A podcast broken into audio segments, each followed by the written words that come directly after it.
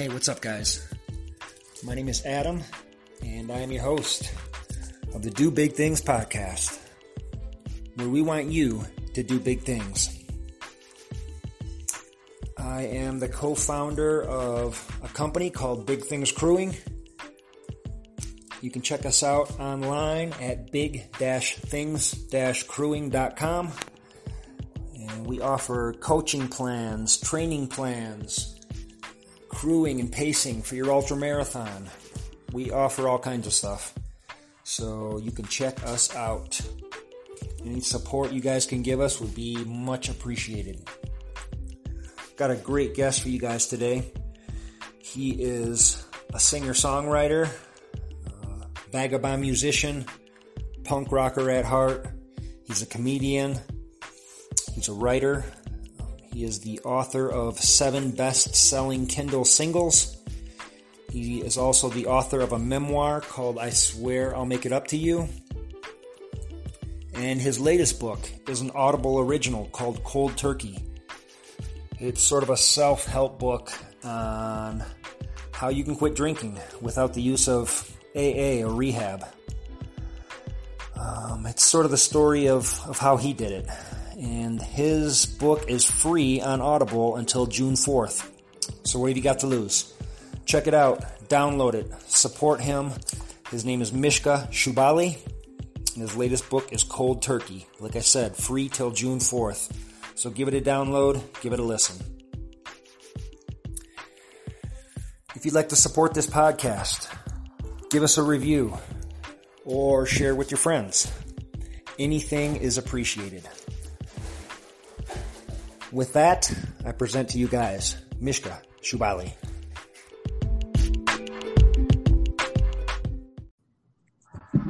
Hello.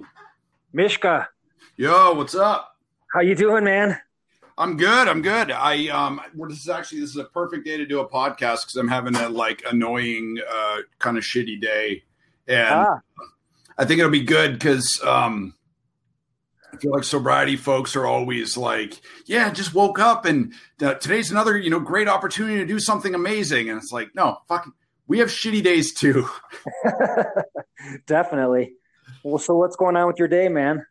Nah, nothing, you know, kind of, I mean, there is the backdrop of, uh, you know, the global pandemic and, you know, this um, just cloud of anxiety um, and then just stupid stuff like my um you know my cat decided last night she wanted to cuddle me in every sort of every different way possible. And I finally i was like god damn. Like all right just leave me alone so i could sleep. And so i woke up late and you know i got out and got a run in and did my push-ups and was feeling good about that. And then just fighting with this dentist in brooklyn who's trying to fuck me over and take my money. And just little shit like that, you know, and, and those, I think those are the kind of things that a lot of times like derail people. Um, Definitely. because it's no, there's nothing, um, it's just the hassle of everyday life, you know, but that's, um, that's enough to leave me like running for the bottle, you know, or it was. I hear you. I hear you. Well, I know that uh, another lifetime ago, you were a fan of of uh, the great Charles Bukowski, and I think he said it best that, you know, when you bend down to tie your shoe and, and the shoelace breaks, that's that's usually what sets you off.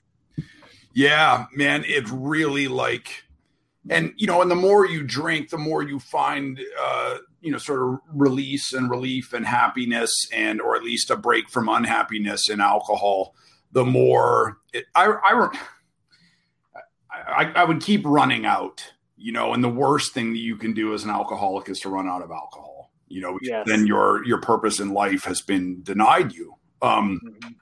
so I would, ha- I would have a secret bottle or a stash or something like that, you know, just in case of emergency. But what happened is I was like, oh man, Tuesday night, emergency, you know, like I stubbed my toe, emergency, right. you know, yeah. It, and it just, you know, and then getting sober, it, it, really forces you to recalibrate what is and what isn't an emergency, you know. And I'm closing in on 11 years. So far, I have not encountered an emergency that required me going to drink. Wow. 11 years. That's a long time. Congratulations. Thanks. Thanks. I, uh, it just feels, just feels boring at this point. I First three years, I was like, yeah, another year. And now I'm like, oh God, another year.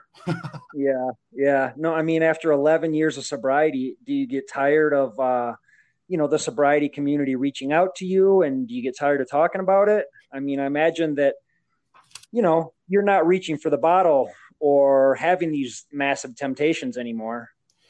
Yeah, you know, it's funny when I was talking to Audible about how to promote the new um, the new audiobook. Um, you know, they sort of sent me some uh, you know some sort of like you know these are sample tweets that you can use. You know, um, about how how to promote the book and stuff and it was just you know like um, you know i i changed my life and you can too or you know i wanted to share this you know thing with you and and, and it was just sort of like earnest well-meaning corporate speak and i was like no all of my yeah. all of my people will be like dude you're full of shit and all i have to offer people my is my honesty and i so i signed up to write this book for two reasons i signed up to write it because because I was sick of people contacting me and having to sort of write out the same FAQ again and again of how how did you do it and um, you know that kind of thing. And I needed the fucking money, you know, and those are fine reasons for doing things. You know, is is to get to get people off your back and to pay your rent. Those are that's you know that's fine motivation for doing stuff. Once I had agreed to it and once I got into it I was like, oh, holy shit, I have a ton of stuff to say on this subject. And it's incredibly important to me to the point that Audible was like, okay, this is great, we're done. And I was like, nah, I got, I had a couple more things come to me last night. Hang on, I, I got to get these, you know, I got to get this in here. Like these people need to hear this, you know? So, um, you can, you know, you can go into something with, um, you know, sort of mundane or, you know, for mundane or earthly reasons. And then, you know, halfway through it, it does change, you know. For sure. Well, I re- or listened to rather uh, Cold Turkey, and I thought it was fantastic. And I, I wish that that would have been around when I quit drinking myself uh, four years ago. Um, you know, I quit drinking kind of on my own, sort of similar to your path. Um, I am in the program now, but I went for you know quite a long time without uh, you know, any sort of a program, just kind of almost white knuckling it. And your book would have been pretty handy just a few years back, man. Sorry, I, I, didn't run out, no, no. I didn't run out of money soon enough. yeah, right. Is the book uh, the audiobook still available for free on Audible? Yes, it is available for free on Audible. I think until June fourth. Um, awesome. That was one of the things that you know I, am uh, yeah, everybody loves to hate on Amazon and um, Audible, you know, as part of Amazon for good reason. You know, Amazon is bigger than any company should be. Um, however, every single person I've ever dealt with there has been fantastic, and they they love um, they love books, they love storytelling, they love narrative and human connection and you know all that stuff that is so important to us and you know one of the things that i said when i was talking to them about you know my um, misgivings about becoming a sort of like sobriety self-help personality is i was like man I, you know this feels like profiteering you know i mean because there's uh, on Instagram, there's just all these sort of like inspirational self help recovery, like sign up for my, you know, continuing seminar and we will bill your credit card each month and you get the tote bag. And I'm like, man, fuck that. Because like, I, I want your money. I want everybody's money. I want people to buy t-shirts. I want them to buy records. I want them to have to pay me to have, you know, to come and do a house show and stuff. But like, I want you to, I want you to, to buy my art because you love it.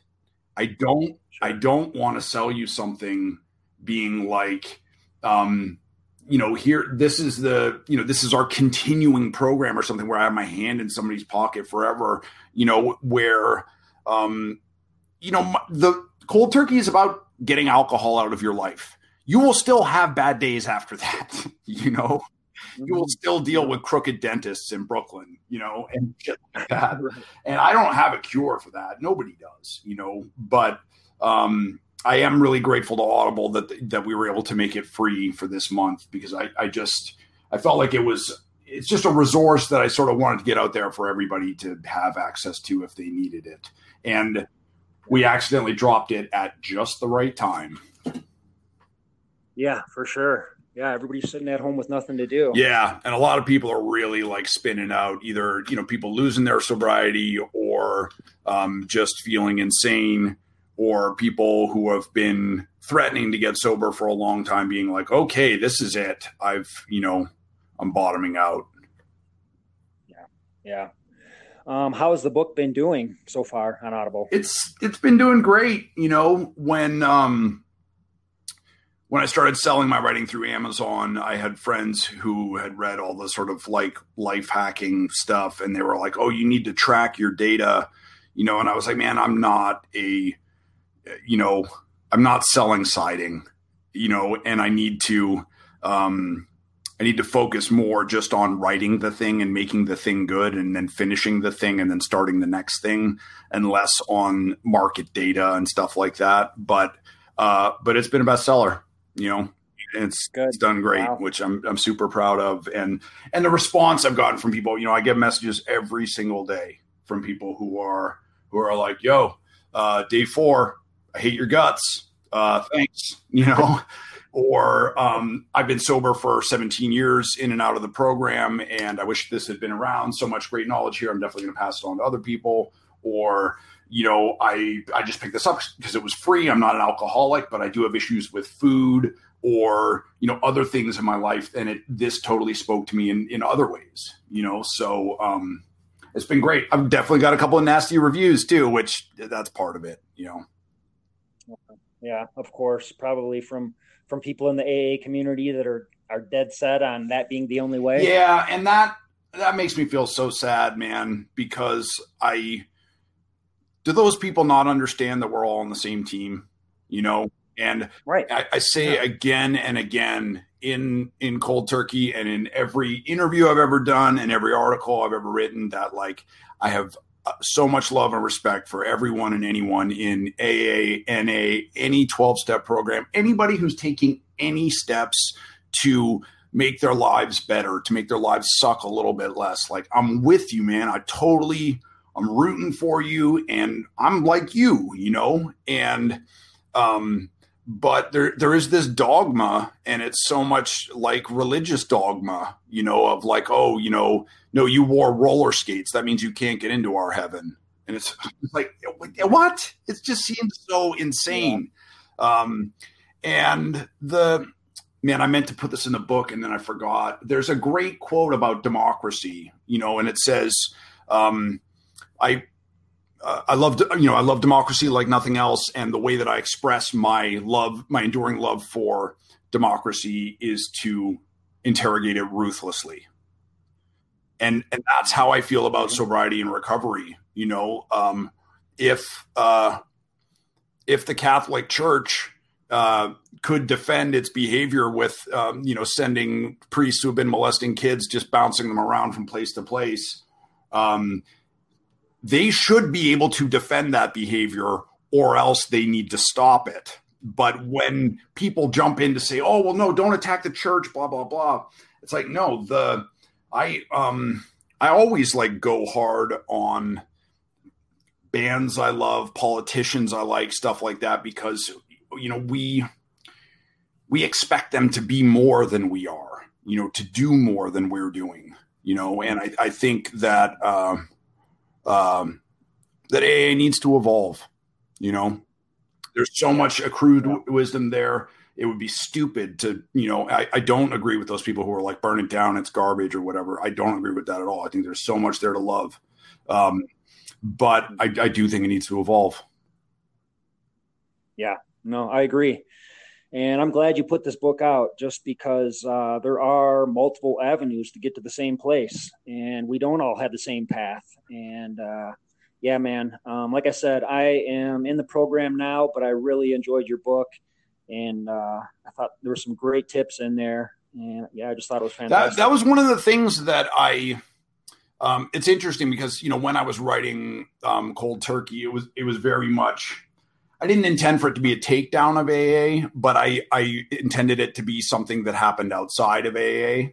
Uh, and, you know, mm-hmm. for the people who didn't want to go to AA or couldn't make it in AA or were struggling with that, you know. But then in the process of that, I ended up doing a lot of research about AA. And um, I read Leslie Jamison's book, The Recovering, which is an incredible book. If you have any interest in addiction or alcoholism or um, 12 step or any of that stuff, um, you should absolutely read that book. It's really, it's phenomenal. Um, and reading it, I was like, oh, dang, I should have gone to AA.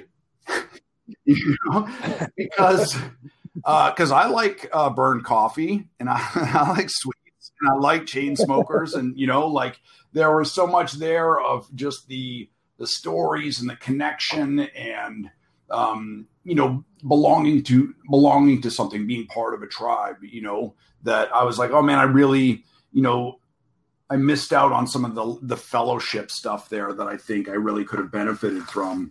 And and also now it's probably too late. You know, I don't think that um, you know, I, I could force myself to go if I lost a bet or something like that, but I don't think that I would um, I don't think I would get much out of it at this point. For sure, for sure. No, I got you. Well, yeah, man. Um, so I don't want to sound like I'm fanboying out or anything, but uh, I think you first came across my radar the first time you were on the Rich Roll right podcast, and um, yeah, so it, it really kind of struck a chord with me, and I think that was you know quite a few years back, and I'm pretty sure I was still drinking at the time and but it was always kind of in the back of my head i'm going to give up drinking one of these days one of these days and and then when it was time, I thought, man, who was that one guy with the weird name and the gravelly voice on the Rich Roll podcast? So I went back and I found it and, and started kind of digging into your stuff and, and, um, you know, listened to your music and read a bunch of your stuff. And, uh, yeah, it was just, uh, um, I don't know, man. I, I really uh, related to it. Like, I feel like we are both fellow strugglers and we probably have a lot in common. You know, I, I live in Boulder. I know you lived in Boulder for a while we have the alcohol thing, uh, like the struggling artist thing, the ultra runner thing, and the list just kind of goes on and on. So I was really excited. The, um, it's well, thank you. You know, and I, am glad. You know, I mean, one of the things that I I'm careful to say, you know, to people about this stuff is that like, um, I'm I'm I'm glad that my story, you know, was a catalyst of some sort, but um, know that you did the work that you you own your sobriety. It's not my creation. I didn't do it. And I you know I think that um, we when we're ready to change, then we find a reason to change. You know, it's it's not the other way around. It's not that like the reason to change shows up and then we change. I think I think we have to be you know you you see what you're looking for. You know, um, but that's you know very much yeah. you know sort of how it happened to me you know? There were like um, so many people in my life who were like you know if you don't stop drinking i'm going to leave. And i was like well i'm really going to miss you. Uh, um, and then you know there was a, a, friend of mine who i worked with in new york and he was a couple years older than i and we worked in this uh, worked in this bar together. And he was like always in a little bit better shape than I was, always had a little bit more money than I did. Like, um, his, you know, his girlfriend was cuter than my girlfriend, or at least she yelled at him, you know, less. And his life just seemed sort of, uh, uh, both simpler and easier than mine. And I did like, just, you know, sort of like, couldn't figure out what it was. And then one day he revealed to me that he didn't drink. And I was like, oh, motherfucker, you're you're cheating, you know. Um, but that uh, that didn't make a that didn't make a change for me right then. You know, mostly I I mean honestly, like in that moment, I was like, oh, you're not as cool as I thought you were. Um, I didn't I didn't realize you were one of them. Right. Um, but um, but you know, he stayed in my life, and we stayed friends, and just knowing that um, knowing that it was possible. You know, it's like if if there's a mountain that's no that nobody has ever climbed, um, you know, or that's no, no one who's ever successfully summited it, you're going to be reluctant to try, right? You're like, well, fuck, man, that, that's impossible. Nobody's ever made it. But if one person has made it, right, well, then it's possible. You know, you still probably won't try, but but it's it's radical to go, to go from impossible to possible. It just takes one success.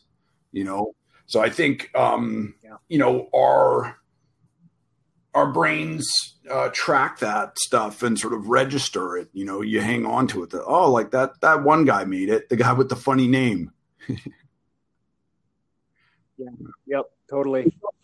Well, um, if you don't mind, I'm sure you're probably tired of, of telling your story at this point. I'm sure you've done a bunch of podcasts and promotion for this new book, but if you don't mind, just take us back a little bit and tell us how, um, you know, you, you, started as a musician and uh, how the alcoholism started and, um, yeah, where you're from. Yeah, yeah. And, and where I, um, yeah, I always wanted to be a musician. I, um, I remember God being maybe like six or something, and I, and I think my parents took us to you know we, there was like a dinner thing and my parents always sort of like brought the kids with them everywhere they went so they brought us kids there. And this dude in a wheelchair got up with his guitar and like played songs and told you know sort of you know dirty jokes and stories between the songs.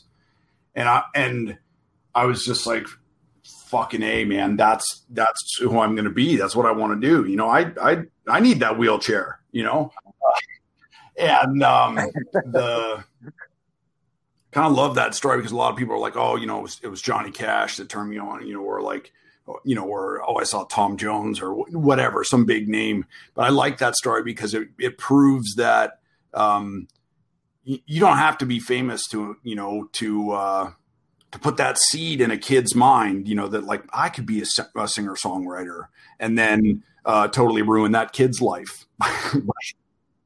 implanting that fucking toxic dream in your head of like uh, if yeah, that guy only knew now, right? If he wasn't in a wheelchair, then I would put him in one. the, the oh, um awesome. but yeah so then i was just sort of like you know it was all about you know rock and roll when i was a kid and uh and i was uh an angry and an anxious kid and depressed and you know got picked on a lot. And my family moved from from Canada to New Mexico to New Hampshire. And so I sort of felt like I didn't really fit in anywhere. And uh, um, and then the first time I got drunk I was like this is it. This is the thing. This is what I'm supposed to do with my life. You know I I um I figured it out. Mm-hmm. and I was probably yeah, I don't know 13 or 14 then. And then you know, there were a couple of things I lived through that, that sort of cemented in my head, you know, that I had chosen the right path, that I had to be, um, you know, who I was becoming. Uh, there was a shooting at my school where one of my classmates got an assault rifle and uh, and shot six people, uh, and a student and, and, one of our teachers died. And then I had to testify in this fucking murder trial. Uh, my parents got a divorce. We lost the house to the bank, and um, and then that was it. You know, I was just I was like an angry teenage nihilist, and um, you know, and just fuck everything, and uh, anything would sort of send me screaming for the bottle, and you know, if I felt good, if I felt bad, if I didn't feel anything, if I felt bored, if I felt stressed, and then I I feel, you know, my mother has has always been a huge positive influence in my life, and and she's the kind of person who, you know who will wake up and it's like, uh, you know, a rainy day. And she's like, "Oh, perfect day to stay inside." I'm like, "Fucking a, mom!" Like this, you know, can is there nothing that will get you down? um, but so you know, with her presence in my life, I kept sort of like I kept trying to give up, trying to to sort of like just quit life forever, and then she would sort of sway me over to it, and I would like try again, try to live, try to succeed, try to move, you know, try to move forward, and so I always tried try to do well in school, and um, she encouraged me to be a writer and encouraged me to, you know, to she got me a subscription to the New Yorker when I was 17, and that was really sort of integral to developing a more uh, more worldly view about writing. And she encouraged me to move to New York City when I was 21 and you know all that stuff. And she sort of kept saying like no I I, I believe in you. I don't give up on you know I, I haven't given up on you yet. I think you're going to do it. I think you're going to succeed. And um, I did everything I could to prove her wrong you know? Um, and I was also I was just way more invested in playing in bands because it's like no matter how well you write it never gets loud you know, and there's there's there's just a feeling about like cranking up your amp and like um or like you know playing with a drummer who hits hard enough that like the back of your jeans rattle every time he hits the kick drum. And uh so i you know sort of lost a, a lot of years to uh to rock and roll. Um and then finally when i was 32 i just hit the wall. I was just like i i i, I don't have I don't have the strength to take another drink. And there was no, you know, sort of big singular bad thing that happened to, uh, you know, to make me quit drinking.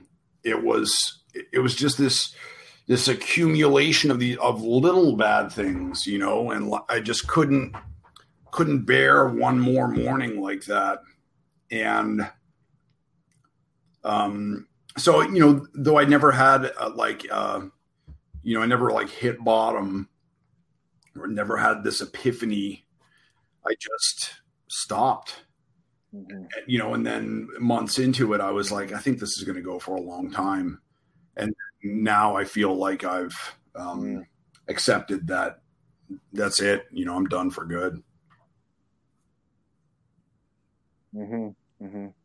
Yeah. So you didn't really have a singular rock bottom that you know like uh, your ninth DUI or whatever. It was just an accumulation of a lot of just bad shit in your life. I'm guessing that just slowly added up, and you were just, as they say, sick and tired. Yeah, yeah. You know, it's sort of how, how um, it ended. It's such a I don't know what's popped into my head, but you know, I, I think I went to see the original Mummy movie in the theater with a friend and it's like where you know Dwayne Johnson, The Rock, you know, like gets swarmed by the scarab beetles, and finally he falls back. You know, it's just like you know, big guy, million little things, and then finally he's like, "Fuck it," you know. It was just, you know, it was just too much. But that's one of the things I push back against too. In you know, in cold turkey is this pre-programmed narrative that like, oh, you can't quit until you hit rock bottom, and I think a lot of people use that for as you know, a justification to, to keep drinking. For sure. Yeah. So, yeah, I'm just trying to think like, you know, um, just that series of, of, of multiple, uh, you know, bad things happening. Had you, had you tried to quit drinking like a lot of times before it, it, you finally succeeded or had you done any research or anything to, to figure no, out? No, I mean, I just went into it blind. I, I think, you know, when I was, when I was 17, I think that's when I recognized that I, I really had a problem with alcohol. I was, I was coming home on the bus and I had like uh, an inch of, you know, whiskey and a plastic jug in the basement there where I lived. And I thought, and I was just not like hungover, but where you feel like mortally wounded by alcohol. like poisoned. And even in that mm-hmm. state, um, thinking about that whiskey, I was like, oh God, I need it. You know, where I just got, um, yeah. it was like I got turned on thinking about it. And um, mm-hmm. the, uh, and I drank happily for 15 more years after that, you know, I think in my head, I knew at some point that I would have to stop and stop forever. So every time I took time off drinking, mm-hmm. I was careful to not because all you know, I had so many friends who were like, "I'm quitting drinking forever," and then like a day later, they were back at it. You know, and I was like, um, I was like, "No, I'm I'm just taking a break."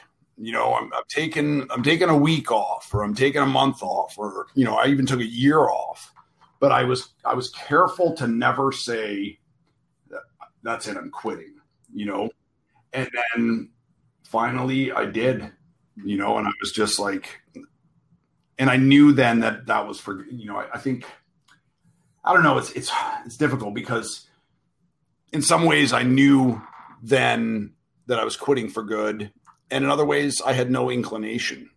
You know that I, I just it was just something that happened sort of day by day. I kept, not drinking and kept not drinking. Um, yeah, yeah.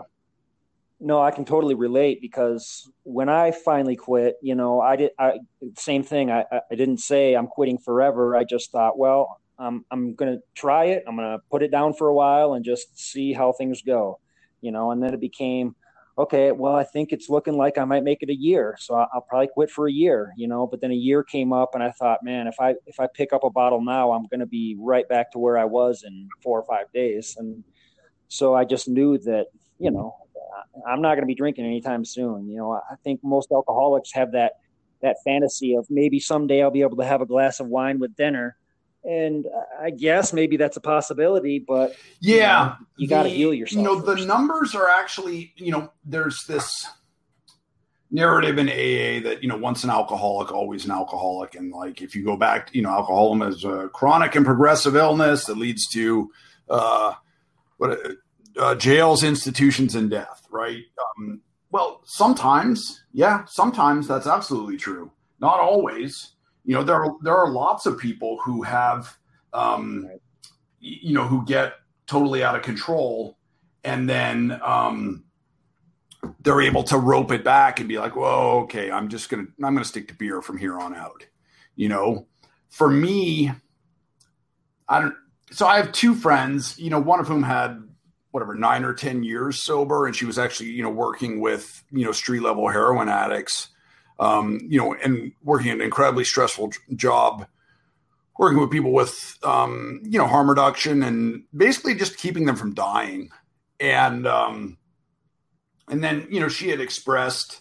Um, sort of contempt for her life or unhappiness and i was like you know i, I feel you but like i you know I don't think drinking is going to help that or make it better, you know, or it might for 15 minutes and then it'll fucking ruin the next day.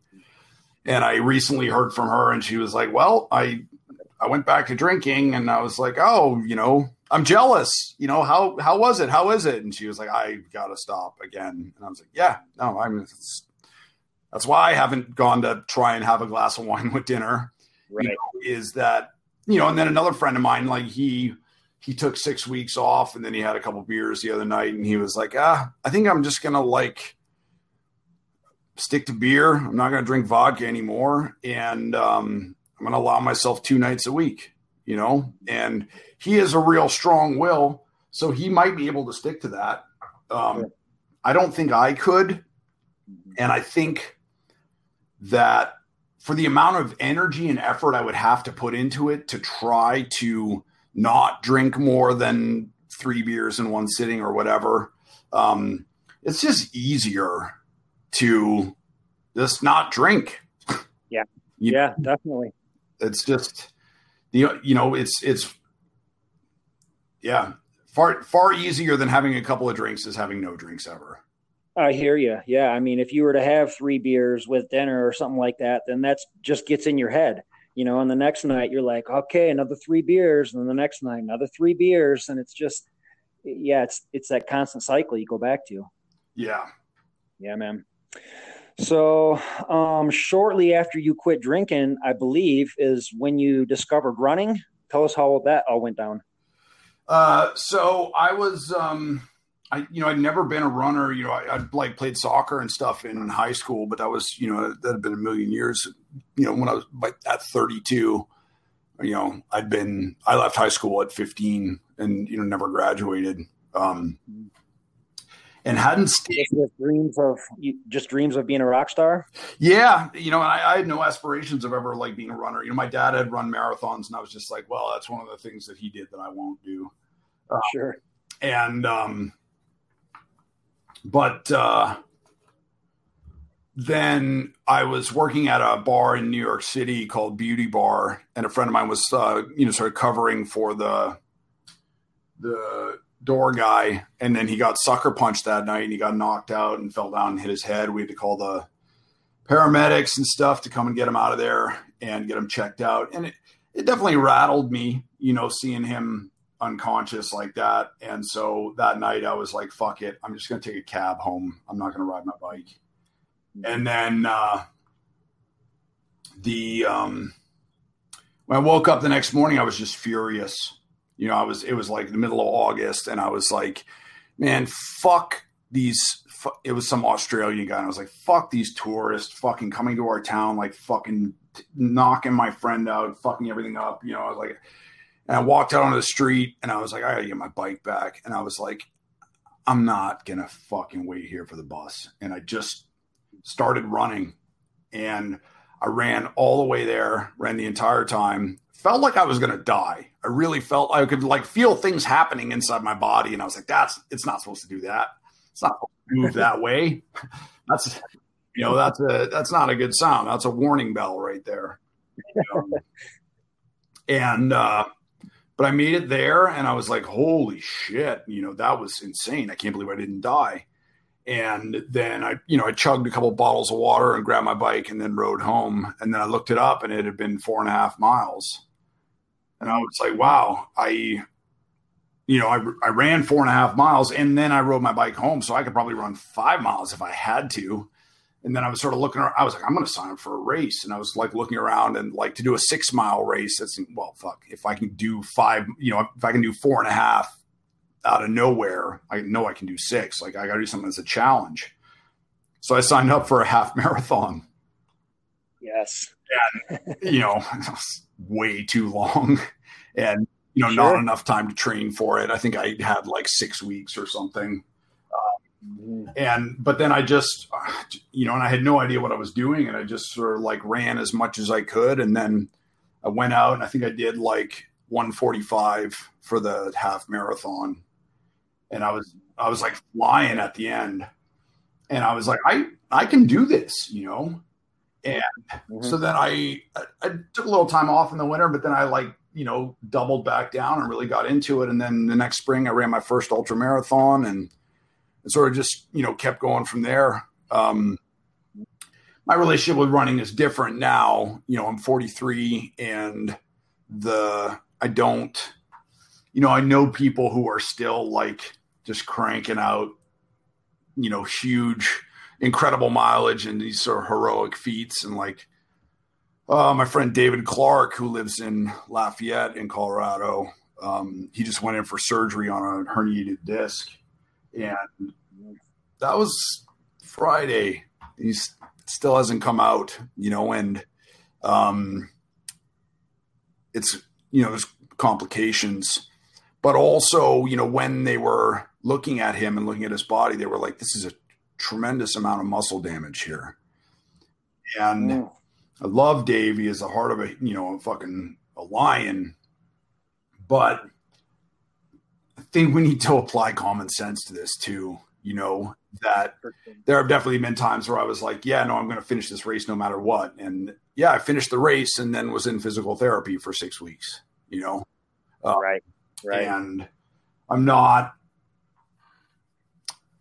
I'm not one of those people who needs to go out and push my body to the extreme. What I need to do is I need to run enough each day so that I don't freak out at people. You know, I, I just need yeah. to use as my antidepressant need to use it to keep my keep my heart healthy and my head healthy and my lungs healthy and and it's and it's a huge blessing just for that. You don't need to run a marathon or an ultra marathon or anything any specific distance in order for in order for running to be to be transformative in your life. Yeah, hundred percent. What uh, um, uh, what are you running these days? Well, I've done um, a bunch of ultras in the past. Um, now all races are pretty much canceled or postponed for this year, uh, as you probably know. So um, I'm just pretty much running for fun. Um, me and a couple friends started a business uh, at the end of last year called Big Things Crewing, where our idea behind it was if someone were to get into a race, say like Leadville 100, and they're from out of state and they don't know anybody in the state to crew or pace them, they could call us and we would come out and, and crew and pace them and, and, get them into the finish. And, uh, you know, now all these races have been canceled. So, our business is sort of on hold, which is kind of why I started a podcast just to just to keep things afloat.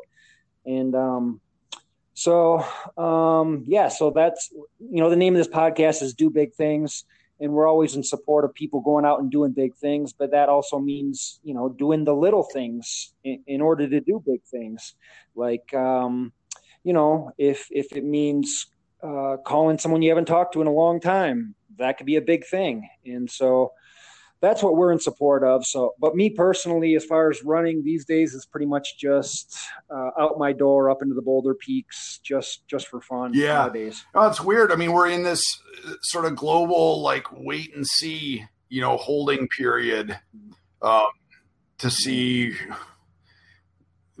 For me, it's not if. For me, it's when this second wave is coming and how bad it's going to be. And um, and it's not when things get back to normal; it's what the new normal is going to look like. Um, you know, I mean, uh, as far as you know, the sort of lockdown, I'm in a pretty privileged position where you know, I have a couple buddies who live on the same street as me. Um, my mom lives on the same street. I don't have a regular nine to five job. Um, the so you're not touring though. No, either. I'm I'm not touring, and I yeah I am out a shitload of money from not touring, and you know t- teaching writing at Yale this summer got canceled, and I'm out a shitload of money from that too. But when uh, when people are losing their lives, I feel like it's rude to complain too much about um, you know the money that I've lost. Um, I do. Uh, I, have I, you know I have had a lot of anxiety during this time, but I, I've also I've enjoyed some of it, you know, and you know one of the things you know you just said, you know, of the like do big things, you know, for me, a big one of those big things that I need to do is to do a little thing with consistency, you know, to, to run three mm-hmm. miles a day, six days a week, or you know, to make sure I get half an hour of exercise every single day, or you know, one of them is I have this little special needs cat that I adopted. And so I try to take 10 minutes every day to just sit with her while I'm not watching TV, not looking at my phone, not talking to somebody else, and just spend um, one-on-one time with her where it's just the two of us. She has 100% of my attention, you know, and doing that has been so good for me.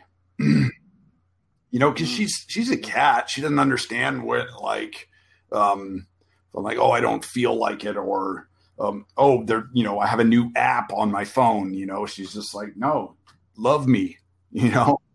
Yeah.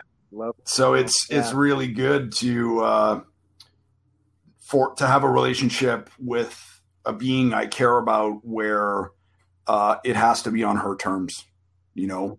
Um, sure. And uh, you know, when she wanted to wake me up last night, like it sucked, but it was also it was incredibly cute, you know, and I I treasure that and uh you know, I'll sleep late tomorrow and uh but I you know, I'll totally remember how how cute she was being last night, you know. Hell yeah. Yeah, man. Yeah, so I'm curious um so when you made the shift from you know boozing to running um, d- were you obsessed with that for a while? I mean, I've I've heard people throw around, you know, the term uh, transfer of addictions, and you know, I, have always felt that, you know, if you're doing something positive for yourself, um, then more power to you. I mean, for instance, when I quit drinking, this wasn't planned, but I, I do some abstract painting, and in that first year, I ended up painting 300 yeah. paintings and now my relationship with painting is just you know maybe I'll, I'll crank out a few paintings a year and, and i'm not so obsessed with it but that helped me mentally at that time and place. Is that kind of how running was for you? Well let me there's a, so there's a bunch of things i got to respond to there. This thing about transference of addictions that doesn't actually exist. That's mm-hmm. not like a term in the dsm-4 the dsm-5 it's not um, it's not a psychological or a psychiatric term. That's the kind of term that people like Dr. Phil use, right? He's not a fucking real doctor. He's a charlatan. He's a snake oil salesman. He's a, a TV personality. Dr. Oz openly gives um, you know, gives advice and sells products that number one go against accredited medical studies, and number two, the shit that lines his own pockets. You know, so that, those are the kind of people who I'm trying to set myself up in direct opposition to. Um, I I hate that mm. shit. You know, and um, you know this uh, I, this transference of addiction thing it drives me nuts. You know, so so so you're an alcoholic. So you've been destroying your life with alcohol, and now you're you're painting 300 paintings a year, which is fucking incredible. And I'm gonna find a way to criticize you for that. Get the fuck out. Right. It's it's such fucking bullshit. Yeah. And you know when people when people I, I wish as recovering addicts and alcoholics that we had a little more um, uh, we had a little more chutzpah, we had a little more belief in ourselves, so that when people come at us with that, um, we can be like, go fuck yourself, Danny. You work at a fucking Dunkin' Donuts. Don't talk to me about transference of addiction because that's something you heard on fucking TV. And you have no idea what you're talking about. I changed my life for the better. I changed my life from being an alcoholic that you couldn't depend on, who couldn't do anything, to a committed painter who is focusing a, a ton of, yes, a ton of energy, some negative and some positive, into creating things. I'm make I'm literally making art out of my addiction, my negativity, the thing that almost killed me. You got a problem with that? Lose my fucking number. You know, it's I it makes me so angry that people would will find a, a use that as a means to um to to criticize you know people who are you know newly in recovery. If I knew you then and you were doing that, I would be like, "Bro, I got you some more paint." you know, oh, that, awesome, that shit man. just drives me. Oh, it makes me so crazy. I hear you. Yeah, me too. I mean, you know, people will find out that you run and they're like, well, oh, you get that God. runner's high, right? And it's like, well, that's yeah. not why I'm running. You're like, I think you're kind of yeah. I, point, I, mean, I, I, like I still get that from people all the time. Well, there's also there's this thing in the in America today where we just have our priorities all fucked up, you know, like in a in a normal, healthy, happy human existence, there's sex, right? If if you know, a, if you're a man, a woman, if you're anything in between, man on man, woman on woman, eh, group sex, that's all normal, healthy human behavior. In the life of a normal, happy, healthy human, there would be zero violence, right? But violence on TV, that's mm-hmm. cool. That's mm-hmm. fine. Sex, God forbid. Right?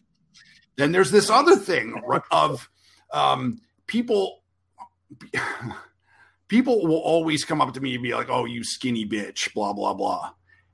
If I were to turn around and be like, "Oh, you fat fuck," no, I, I would never so it's like we can we live in a country where for some reason it's socially acceptable to criticize people for eating right and exercising and taking care of their physical and mental health. But god forbid you fat shame someone. You know god forbid you point out to somebody yeah. that they eat like garbage that they just play video games all day that they drink too much that they smoke. You know and to me it's against this backdrop of coronavirus where oh, you know what? It turns out that um, if you get coronavirus, if you have a pre existing condition like diabetes, hypertension, heart disease, morbid obesity, it'll take you out. And people are like, oh, man, I wish we'd have known. Motherfuckers, you know, I mean, that's right. That's what, you know, people have been talking about for years and years. Um, so, you know, I think you know, I don't just want to say the U.S. I mean, I think it's all Western culture that we, you know, we just we have, um, we have we have everything backwards, man. Mm-hmm. For sure, yeah. Listen, I know you're a big fan of uh, of literature and a writer yourself. Um, I'm I'm curious to what a few of your favorite authors are. No, I um, I'm, I'm always happy to go into that stuff. The uh, Leslie Jamison, I think, is a writer who everybody should read. She's she's a phenomenal writer, a phenomenal editor. Um, she wrote uh, the empathy exams and the recovering. She also she edited, I think it's 2017's uh, best American essays, and that um, that volume is just it's incredibly well curated and uh, all the work in there is sort of like off the charts good. Um, I, you know, I still love reading a lot of the sort of like punk rock histories and stuff. Um, the I, I'm deeply immersed in recovery, but I would still much rather um, read about a heroin addict bottoming out than somebody going on a good run. I think that's human nature. We're attracted to darkness. Um, I recently edited uh, Mark Lanegan's memoir. Uh, he was the singer for the Screaming Trees, which is that's one of the things that people know him for. What people don't know is that in the last you know 15 or 20 years, he's put out some just incredible uh, solo records, and uh, his memoir is fucking phenomenal. It's um, you know, I mean the it, you know, I mean, it's not a contest, but it makes my my battle with addiction look like a couple of frat boys bumping chests until the, the bouncer showed up. You know, this guy crack, methamphetamine, heroin. You know, and you know, and he said too that he's grateful to heroin for saving him from alcoholism because he was such a bad drunk. Yeah. Wow, that's heavy. uh, how about uh, some some classic literature? I mean, when I read your book, I swear I'll make it up to you. I just feel like you couldn't have written that book if you hadn't have dove into the. Yeah, I mean, I I read, um, you know, I read, you know, I, I got my master's degree in writing, so I, I read, you know, sort of everything. Um, I tried to read the canon. You know, I read um, Zora Neale Hurston and Faulkner and um, I was a huge uh, fan of Chekhov. Lucia Berlin at University of Colorado was a, a, a, huge mentor of mine. I'll always be grateful to her. Um, the uh, John Fante, you know, obviously Charles Bukowski was a big influence on me in, in good ways and bad ways. Um, the uh, um, uh, James Crumley is a he's a, a, crime writer. I love his stuff. Um, David Gates He's just a phenomenal writer. Uh, he wrote Jernigan, which is one of my favorite novels of all time. I mean, I think writing in in, in general is good. Um, one of the things that I always have to push my students on is um, who are the writers you're reading now who have have like choose a work that's been published in the last 10 years and they have to be writers who are writing today you know because every um, every 19 year old white boy with a fedora and uh, you know a, a nascent drinking problem wants to talk about Hemingway. Hemingway's been dead for a long fucking time, you know, and that doesn't make his writing any less sure. important. Yeah. But if you want to be a writer now, you need to read the books that are coming out now. You need to read the books that people are reading now. Um, the which is not to turn a blind eye to the literature of the past, obviously, but literature evolves, and um, you know, people are writing now in ways that would be sort of impossible to comprehend uh, 50 years ago. For sure. Yeah. I mean, you think of Hemingway and his style has just been replicated over and over and over again, so that now when you go back and read it, it just doesn't really have the fire that it probably had when it came out. And same thing with, you know, there was writers that were pushing the boundaries way back, like you know E. E. Cummings and uh, Hubert Selby Jr. And um, you know, without them, uh, some of the writers today wouldn't be where they are. But um, I agree with you. Yeah, the um, stuff as well. Hemingway was a fantastic writer, and you know, I mean, every time I you know happen to pick something of his up again, I, I do enjoy it. But I, I think it, it's you know for like a lot of kids, they're like, um, they're sort of nonplussed by like Jimi Hendrix, but it's it's not because he wasn't influential. It's because right. he was so influential that now kids are like, oh, he isn't he sort of like a Lenny Kravitz type, and I'm like, no, no, uh, you know, it's like the reason yes. that kids yes. today, kids today, God, listen to me, the reason the reason that people younger than me, um, you know, often can't understand why Hendrix was so important is because he was so important, you know, and because he changed everything. For sure. Yeah. Yeah, absolutely. No, that's a good way to put it.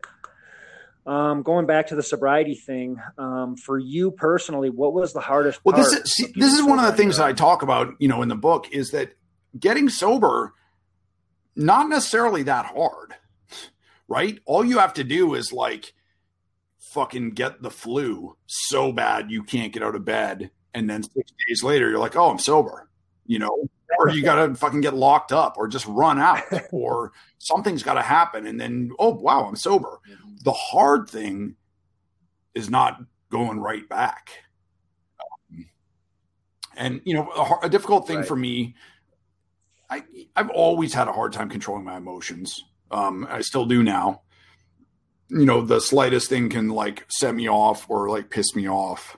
Um, and but in early sobriety, it was really pronounced, and I just sort of had to force myself to you know, when I got angry to just sort of like sit in that anger um, and just be like, okay, I'm to fucking just, I'm to feel everything, feel every part of it, just get as angry as I could. And it would like, it would, I would get so mad, I would feel like my body was being poisoned, like my skin would hurt, you know, and then just sit there and just feel it. And just like, mm-hmm. and then you're like, okay, now I'm going to stay, I'm just going to sit here in my anger and stay as angry as I possibly can for as long as I can.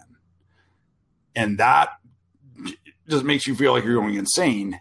And then it goes away because the biggest part of emotion is motion. It's it's a temporary affliction.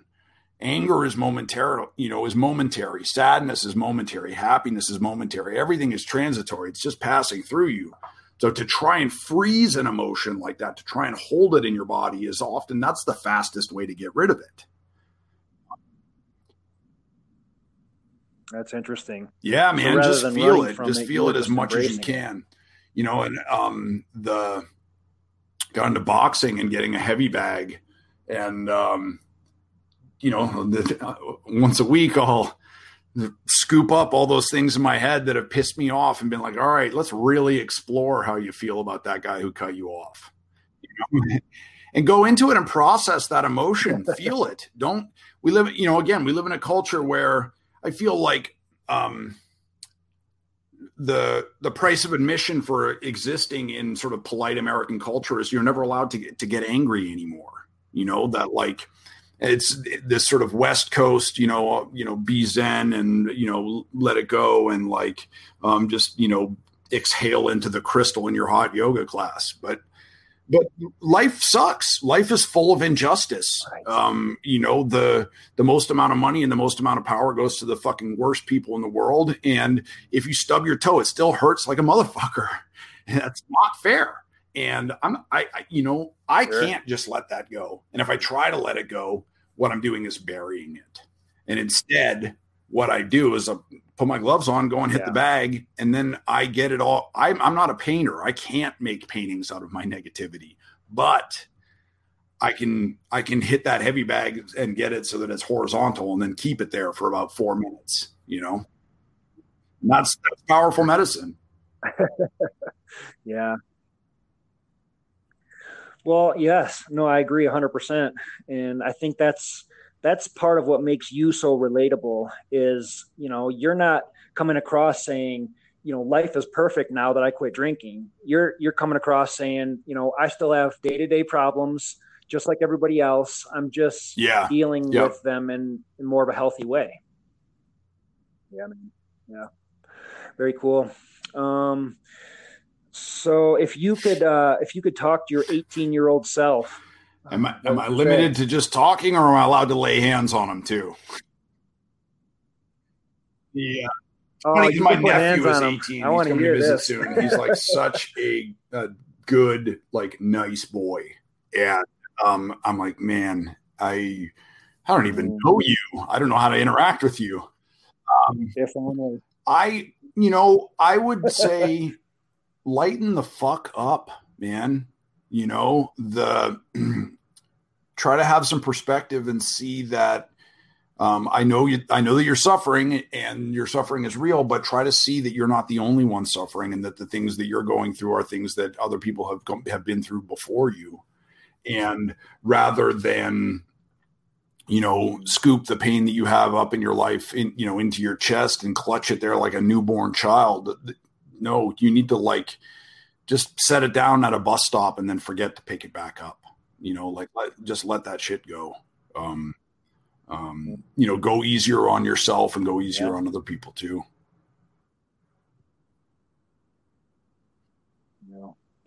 Do you have any sort of daily practices or anything that you do to keep your men- mental health in check now? I mean, I know you run a few miles a day. You try and, sounds like you try and break a sweat every day, which I think, I, you know, there's, I don't have sort of a formal practice. Tips? I think I would probably be healthier if I did. But, you know, I mean, one of the things is, you know, spending, uh, sustained one-on-one time with my cat just she and i communicating with each other you know uh, putting love on her and accepting love back from her um, the exercise absolutely um, finishing a job if, if it's if it's doing the dishes or if it's something if it's finishing a record it doesn't matter what but just to finish a thing because that's a powerful high um, and uh, have fun. Like do something that you enjoy, you know, and and not fucking watching TV or jerking off or you know, something passive like that.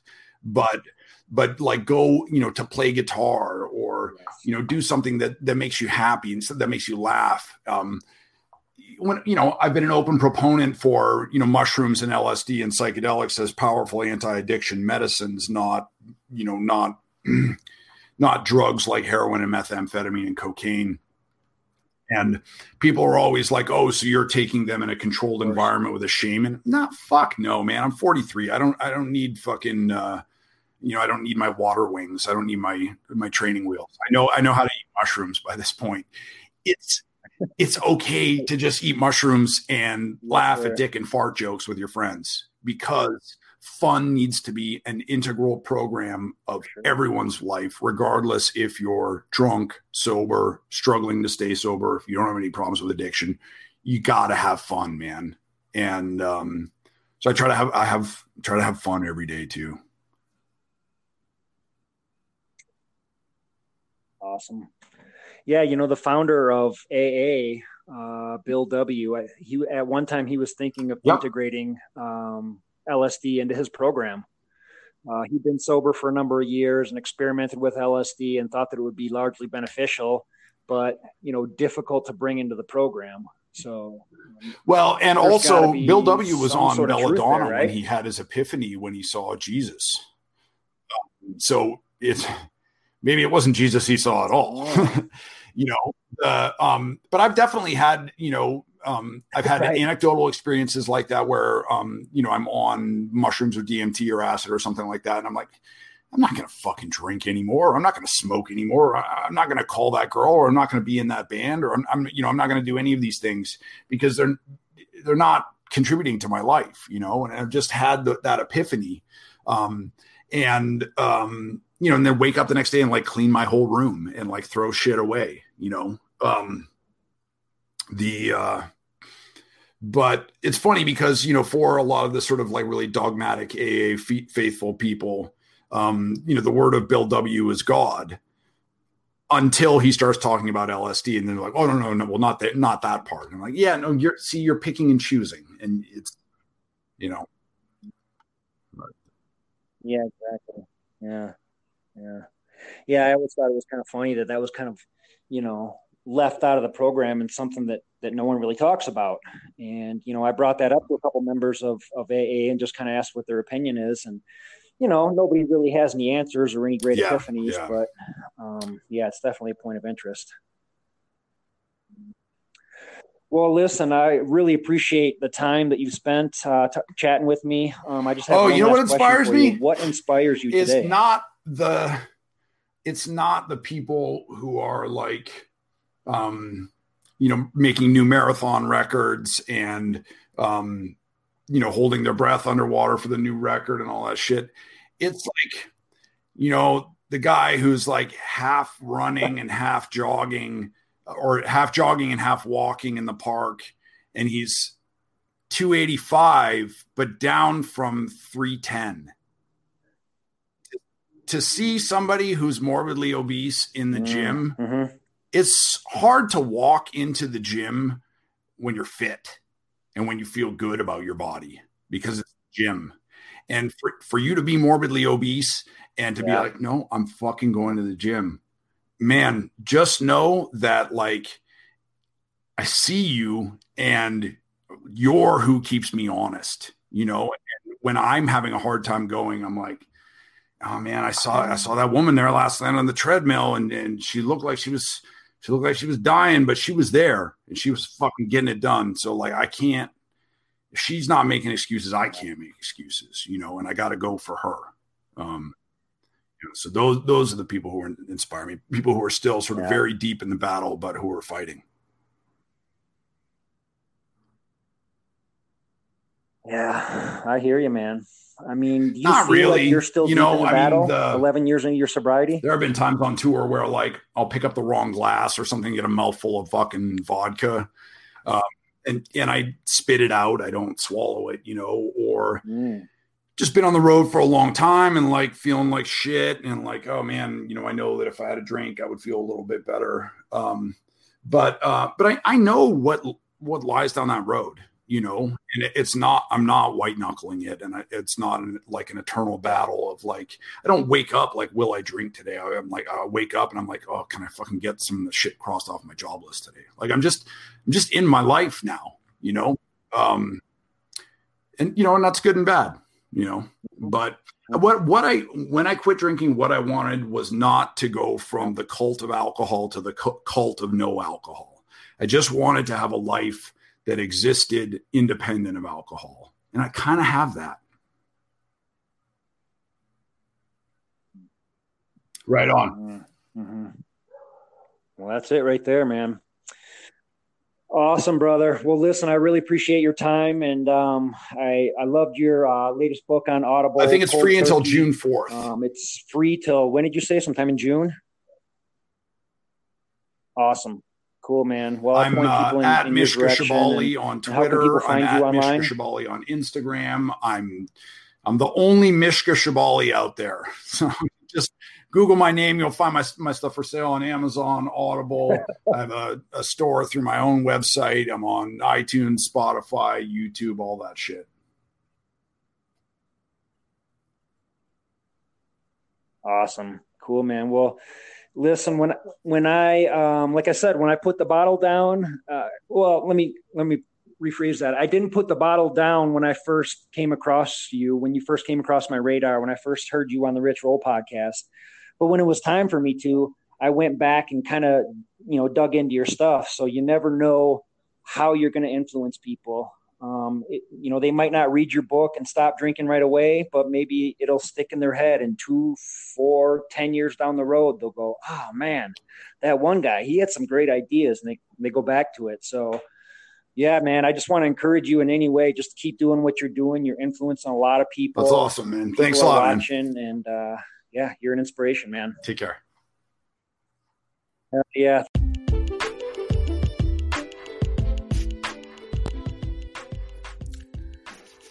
What did you guys think? Mishka Shubaly. Find him online, support him any way you can. His latest book is on Audible called Cold Turkey and free until June 4th. So check it out. Give it a download, give it a listen. Let him know what you think. Sorry about the sound quality. These quarantine phone calls are a little bit rough, and the podcast always sounds a little bit sketchy. Like I don't really know how to have a have a conversation. Uh, there's always a little overlap in the voices, so I apologize for that.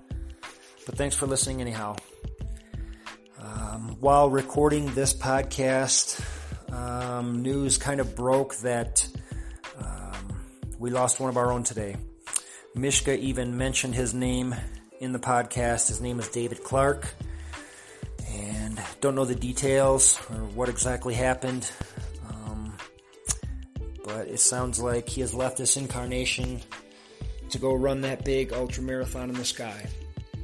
David Clark was a, a writer himself. He had penned a couple books.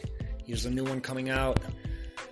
And he has done a bunch of ultra marathons. And uh, he's been around the scene for quite a while. So, uh, yeah, with heavy heart, um, our, our thoughts and prayers are going out to his family right now. Uh, support this podcast any way you guys can. Give me a review, share it with anyone you think would like to, to check it out. And hope you guys have a great week. Stay safe. Life is short. Do big things, baby.